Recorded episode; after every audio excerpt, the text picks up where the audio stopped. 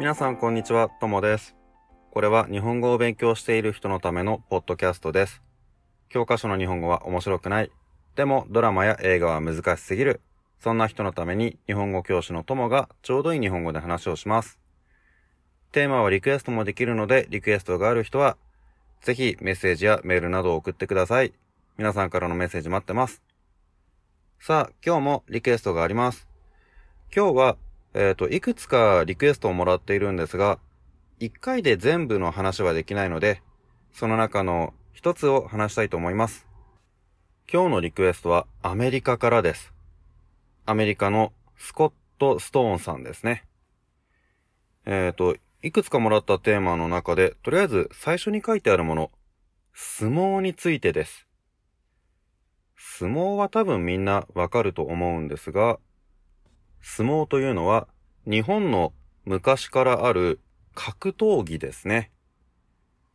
相撲をスポーツっていう人もいるかもしれませんが、相撲はスポーツっていうよりも柔道とか空手とかと同じ格闘技、人と戦う競技ですね。多分相撲ってどんなものかっていうのは、日本語を勉強してる人は日本に興味があると思うので、まあ大体の人は知ってると思いますが、一応簡単に説明しますね。相撲っていうのは、土俵っていう丸い円の中で二人の人が戦う競技です。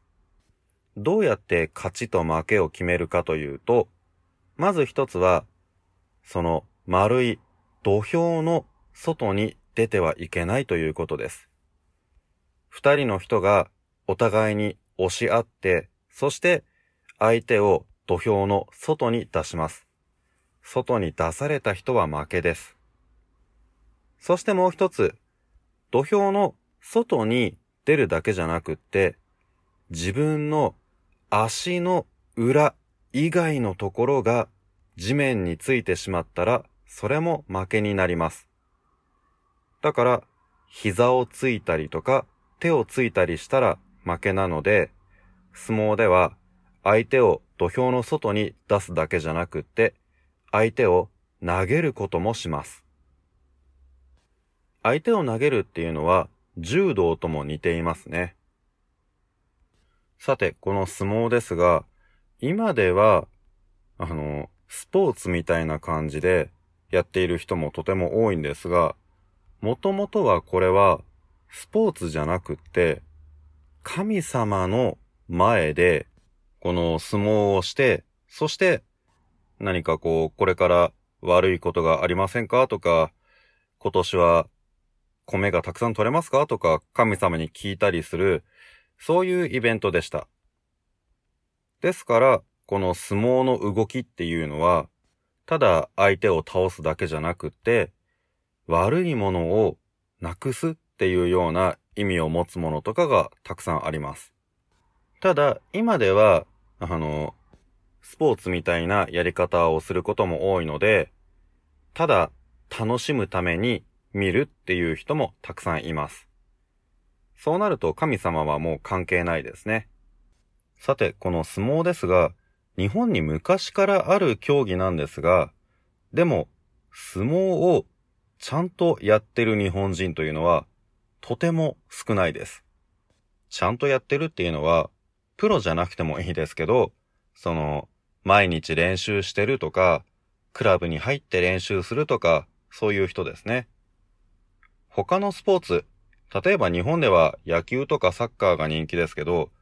野球やサッカーはクラブに入って毎日練習する人っていうのはとても多いです。あと他にも相撲じゃない格闘技だったら柔道とかボクシングとかそういうのもね、どこかのジムとか学校のクラブとかそういうので練習する人もとても多いですが、相撲はあまりやりません。まあ俺も学校の授業でちょっとね、相撲をしたことはありますが、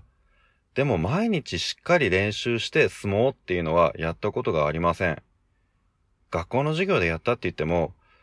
半分遊びみたいなものですね。服は着たままでやるし、学校の授業だからあまり危ないことはしませんからね。さて、なんでこの相撲はそんなにやる人が少ないのかっていうと、かなり他のスポーツと比べて特別な競技だからだと思います。もう見たらすぐわかると思うんですが、相撲をする人、力士って言うんですけど、力士の体って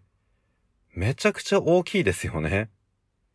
大きいことをでかいって言うんですけど、力士は本当にでかいです。体重も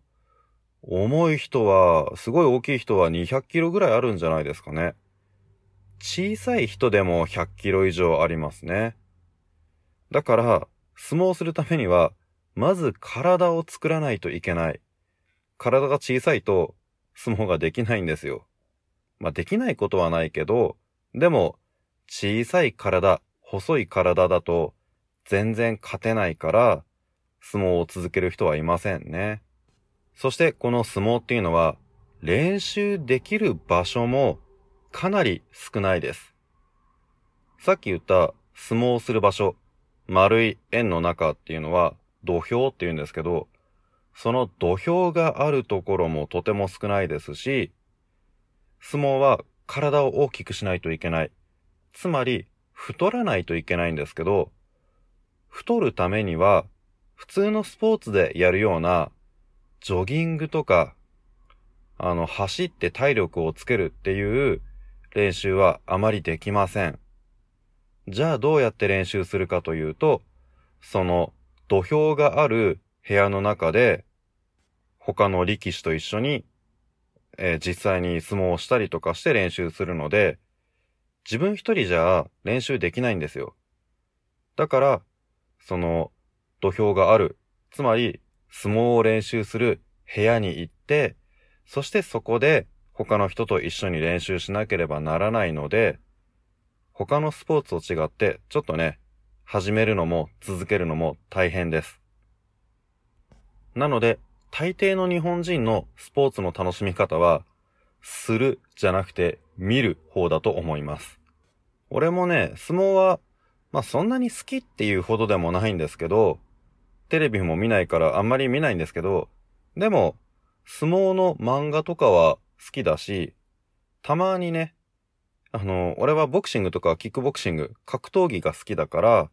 相撲の試合も時々見たくなって、YouTube とかで見ることはあります。本当に強い力士とか、上手な力士の動きはすごいですね。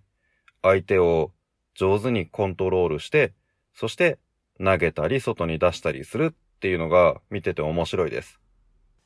特に俺がすごいなって思うのは、さっき体が大きくないと相撲は勝てないって言ったけど、でも時々小さい体、細い体でも勝つ人っていうのが出てくるんですよ。そういう人の相撲っていうのは見てて面白いなと思います。すごく上手ですね。ただ、もう体も大きくて力も強い人が誰にも負けないぐらいすごい強い相撲を見せるっていうのもそれはそれで面白いですけどね。ちなみにこの相撲をする力士ですけど、力士は日本人だけじゃなくて外国人でもなることができます。外国人力士はみんな日本語が上手です。びっくりするぐらい上手です。ちょっと聞いただけだと、外国人力士の日本語って、外国人だってわからないぐらい上手です。なんでかというと、力士は、その土俵がある部屋。部屋って、相撲の会社みたいなものなんですけど、その部屋に入って、そしてその中で、みんなで一緒に生活しなければならないんです。そして、相撲を教えてもらうためには、日本語を覚えなければならないので、外国人力士の皆さんは、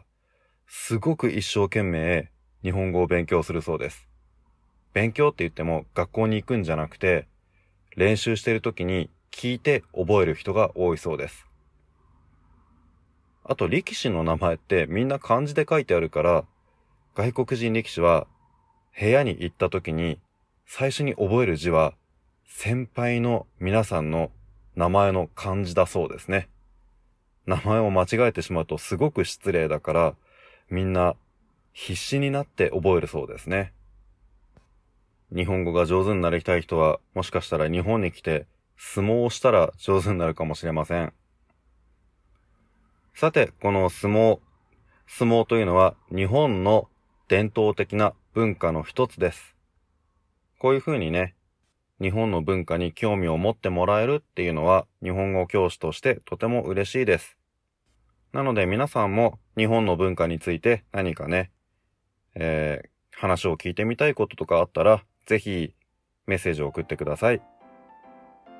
さあ、それじゃあ今日はこの辺で終わりにしたいと思います。さようなら。